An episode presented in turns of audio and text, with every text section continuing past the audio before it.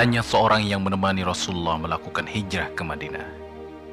Seseorang yang senantiasa membenarkan Rasulullah dalam menyampaikan risalah Allah. Orang itu adalah Abu Bakar bin Abu Kuhafa. Abu Bakar bin Abu Kuhafa yang semenjak awal telah menyiapkan dua ekor kuda.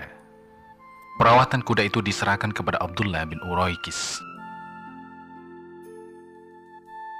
Adapun strategi yang akan ditempuh untuk hijrah itu, yaitu Rasulullah berangkat pada larut malam dan Abu Bakar As-Siddiq dijemput di tempat tinggalnya.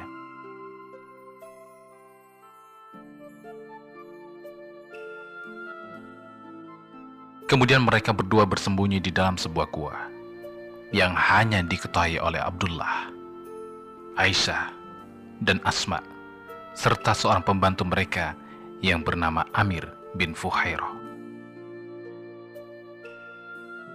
Mereka tinggal di sana selama tiga hari lamanya.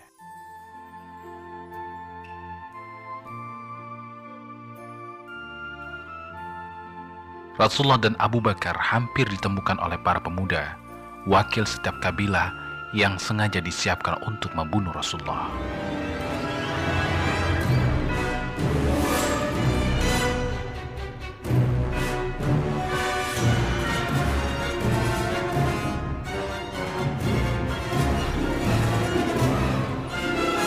Secara kebetulan, di sekitar gua tempat mereka bersembunyi, ada seorang gembala yang kemudian ditanya oleh para pemuda, kalau-kalau ia melihat dua orang yang bersembunyi.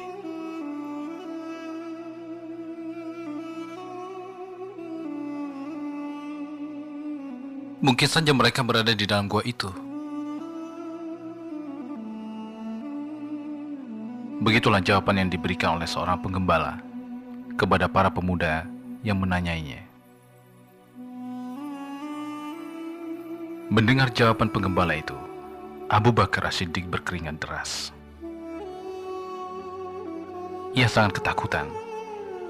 Khawatir tiba-tiba para pemuda menyerangnya ke dalam gua. Ia menahan nafas kuat-kuat dan tidak bergerak sedikit pun. Ia hanya memasrahkan dirinya kepada Allah. Apalagi tiba-tiba ada beberapa orang yang menaiki gua, walaupun kemudian mereka turun kembali. Mengapa kalian tidak masuk ke dalam kuah saja? Seorang pemuda bertanya. Apakah kamu tidak melihat? Ada sarang laba-laba di dalam kuah itu. Tampaknya memang sudah lama di situ. Bahkan ada dua ekor burung merpati di lubang itu. Dan aku merasa yakin kalau tidak ada orang yang memasukinya.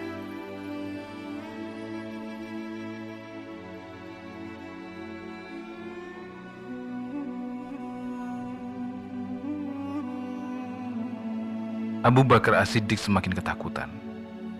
Ia merapatkan tubuhnya kepada Rasulullah SAW. Sementara itu, Rasulullah berdoa dengan khusyuk. Kemudian beliau berbisik kepada Abu Bakar.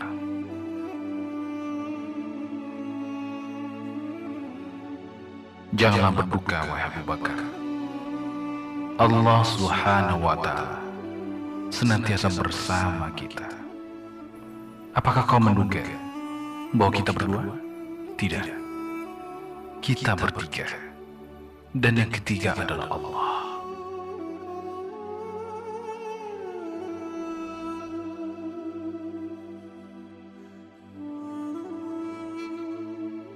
Para pemuda yang masing-masing telah menghunus pedang yang sama. Setelah menyadari apa yang dicarinya tidak ditemukan, mereka pun akhirnya pergi mencari ke tempat lain.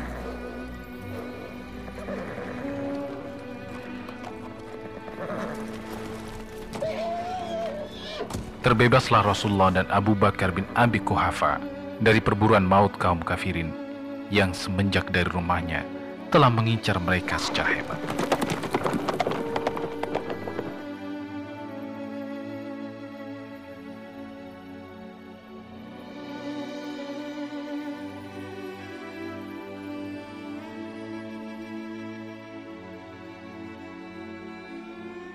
Pada hari yang ketiga, mereka berdua segera pergi dengan mengendarai unta dengan perbekalan secukupnya.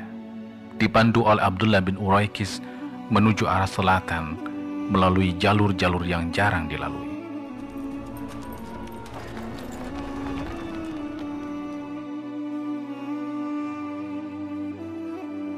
Siang ataupun malam hari, mereka bertiga berjalan tidak mengenal lelah.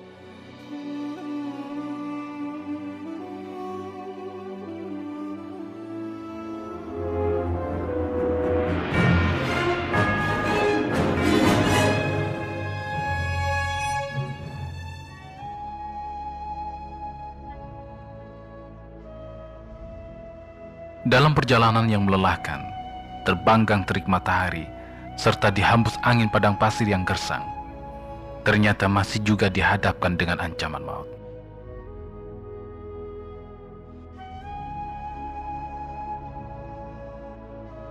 Hal ini dikarenakan ada tawaran dari pihak Quraisy yang menjanjikan akan memberi seratus ekor unta bagi siapa saja yang dapat membunuhnya.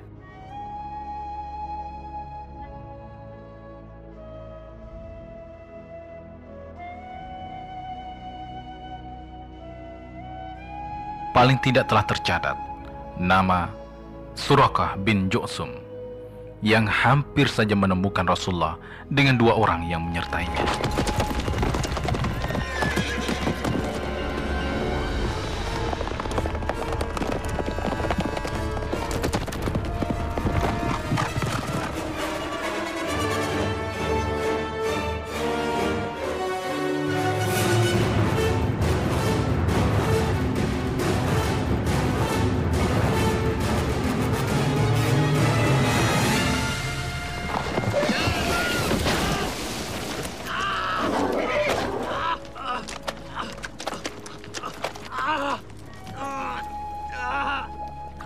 Tetapi karena Suraka telah tiga kali jatuh tersungkur dan merasakan pertanda buruk, upayanya kemudian tidak dilanjutkan lagi. Dan ia gagal memperoleh seratus unta yang dijanjikan oleh kaum Quraisy. Bahkan kemudian Suraka dengan sengaja mengaburkan informasi mengenai perjalanan Rasulullah SAW.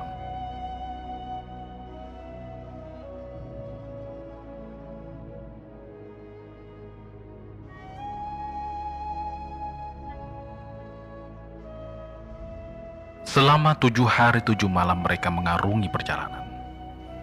Mereka melintasi batu-batu dan lembah-lembah curam, dilanda oleh kerasnya alam dan panasnya gurun. Tiada tempat berlindung dari ketakutan terhadap berbagai gangguan. Semua itu dilalui dengan ketabahan hati dan keimanan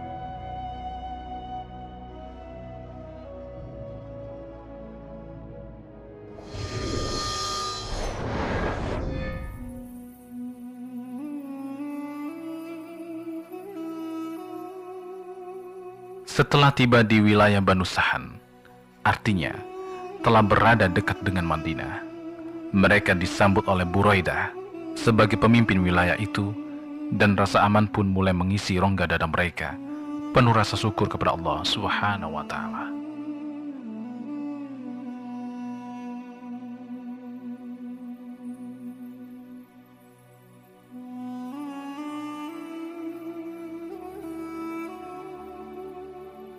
Itulah yang dilakukan oleh Abu Bakar bin Abi Kuhafa dalam menemani Rasulullah SAW melaksanakan hijrah dari Mekah ke Madinah, yang tidak saja harus menanggung penderitaan atau kondisi alam yang puas, tetapi juga ancaman kematian yang menghampirinya setiap saat. Ia telah memberikan apa yang dianggapnya paling optimal, kesabaran dalam mengantarkan sebuah perjalanan paling menentukan bagi kelangsungan dakwah Islamiyah yang dilakukan oleh Rasulullah Shallallahu Alaihi Wasallam dalam upaya membebaskan manusia dari kebodohan, mengeluarkan manusia dari kegelapan menuju cahaya kebenaran yang sejalan dengan fitrahnya yang suci dan mulia selaku khalifatullah fil ard serta menegakkan hukum-hukum Allah Subhanahu wa taala sehingga kebenaran dan keadilan dapat dinikmati oleh setiap orang di permukaan bumi ini.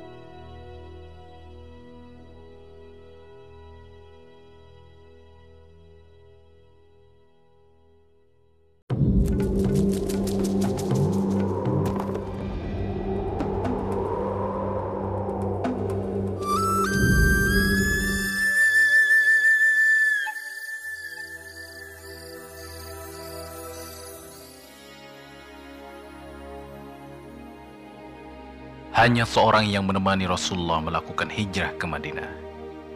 Seseorang yang senantiasa membenarkan Rasulullah dalam menyampaikan risalah Allah.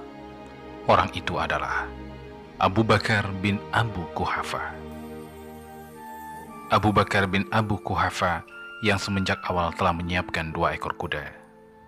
Perawatan kuda itu diserahkan kepada Abdullah bin Uroikis. Adapun strategi yang akan ditempuh untuk hijrah itu, yaitu Rasulullah berangkat pada larut malam dan Abu Bakar As-Siddiq dijemput di tempat tinggalnya.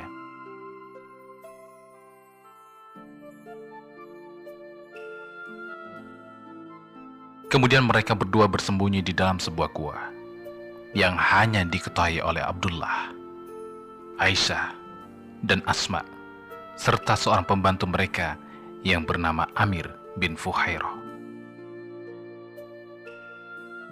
Mereka tinggal di sana selama tiga hari lamanya.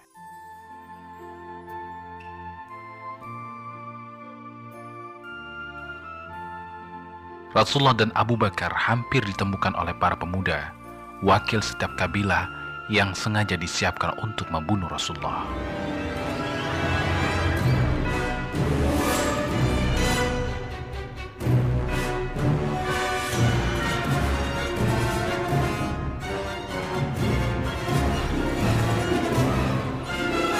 Secara kebetulan, di sekitar gua tempat mereka bersembunyi, ada seorang gembala yang kemudian ditanya oleh para pemuda, kalau-kalau ia melihat dua orang yang bersembunyi.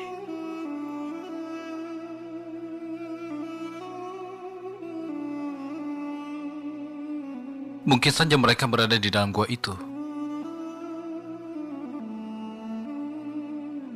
Begitulah jawaban yang diberikan oleh seorang penggembala kepada para pemuda yang menanyainya.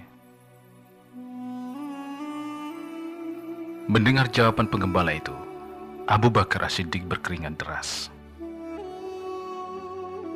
Ia sangat ketakutan, khawatir tiba-tiba para pemuda menyerangnya ke dalam gua.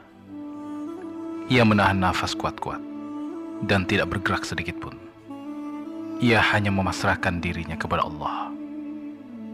Apalagi tiba-tiba ada beberapa orang yang menaiki gua, walaupun kemudian mereka turun kembali. Mengapa kalian tidak masuk ke dalam gua saja? Seorang pemuda bertanya. Apakah kamu tidak melihat? Ada sarang laba-laba di dalam gua itu. Tampaknya memang sudah lama di situ. Bahkan ada dua ekor burung merpati di lubang itu. Dan aku merasa yakin kalau tidak ada orang yang memasukinya.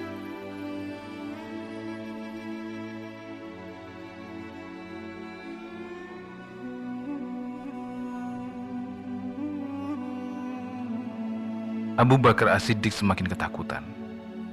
Ia merapatkan tubuhnya kepada Rasulullah SAW. Sementara itu, Rasulullah berdoa dengan khusyuk. Kemudian beliau berbisik kepada Abu Bakar.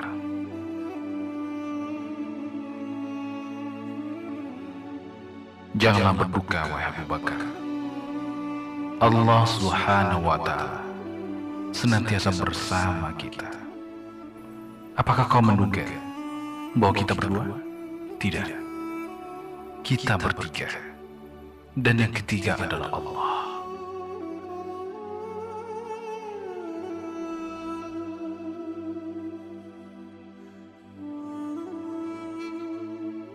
Para pemuda yang masing-masing telah menghunus pedang yang sama saja. Setelah menyadari apa yang dicarinya tidak ditemukan, mereka pun akhirnya pergi mencari ke tempat lain.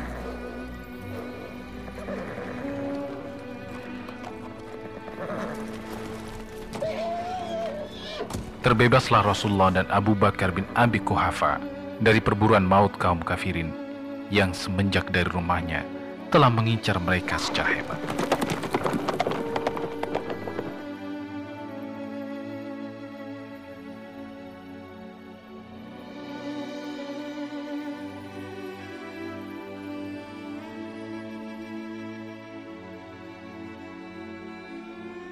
Pada hari yang ketiga, mereka berdua segera pergi dengan mengendarai unta dengan perbekalan secukupnya. dipandu oleh Abdullah bin Uraikis menuju arah selatan melalui jalur-jalur yang jarang dilalui.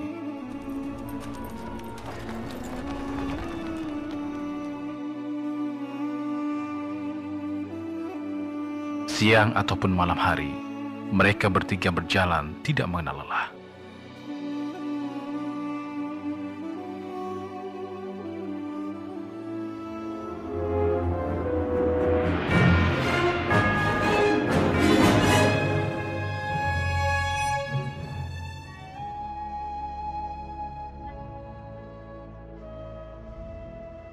Dalam perjalanan yang melelahkan, terbanggang terik matahari serta dihembus angin padang pasir yang gersang, ternyata masih juga dihadapkan dengan ancaman maut.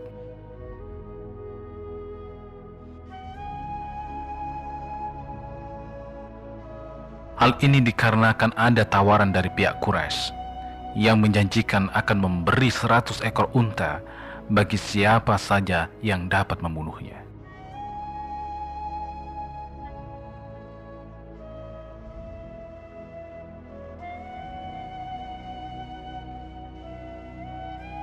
Paling tidak telah tercatat nama Surakah bin Ju'sum yang hampir saja menemukan Rasulullah dengan dua orang yang menyertainya.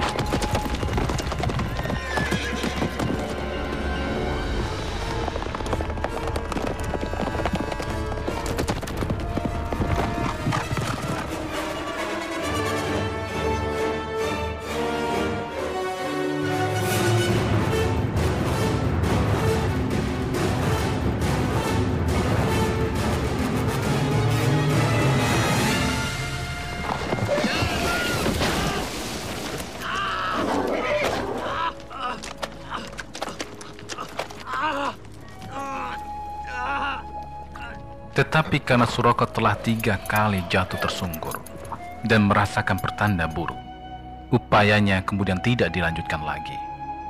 Dan ia gagal memperoleh seratus unta yang dijanjikan oleh kaum Quraisy.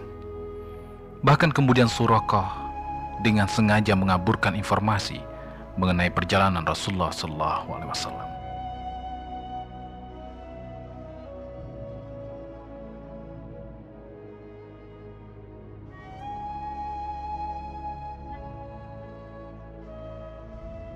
Selama tujuh hari tujuh malam mereka mengarungi perjalanan.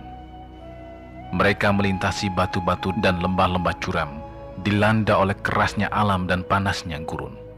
Tiada tempat berlindung dari ketakutan terhadap berbagai gangguan. Semua itu dilalui dengan ketabahan hati dan keimanan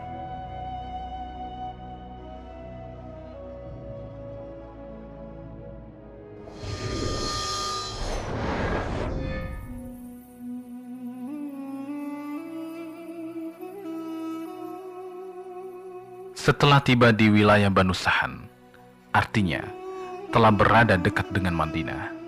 Mereka disambut oleh Buraidah sebagai pemimpin wilayah itu dan rasa aman pun mulai mengisi rongga dada mereka, penuh rasa syukur kepada Allah Subhanahu wa taala.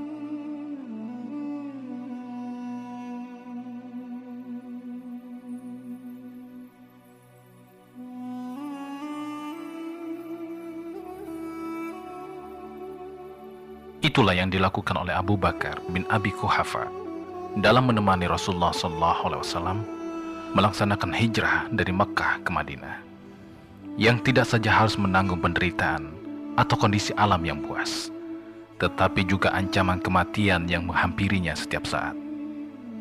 Ia telah memberikan apa yang dianggapnya paling optimal, kesabaran dalam mengantarkan sebuah perjalanan paling menentukan bagi kelangsungan dakwah Islamiyah yang dilakukan oleh Rasulullah Shallallahu Alaihi Wasallam dalam upaya membebaskan manusia dari kebodohan, mengeluarkan manusia dari kegelapan menuju cahaya kebenaran yang sejalan dengan fitrahnya yang suci dan mulia selaku khalifatullah fil ard serta menegakkan hukum-hukum Allah Subhanahu wa taala sehingga kebenaran dan keadilan dapat dinikmati oleh setiap orang di permukaan bumi ini.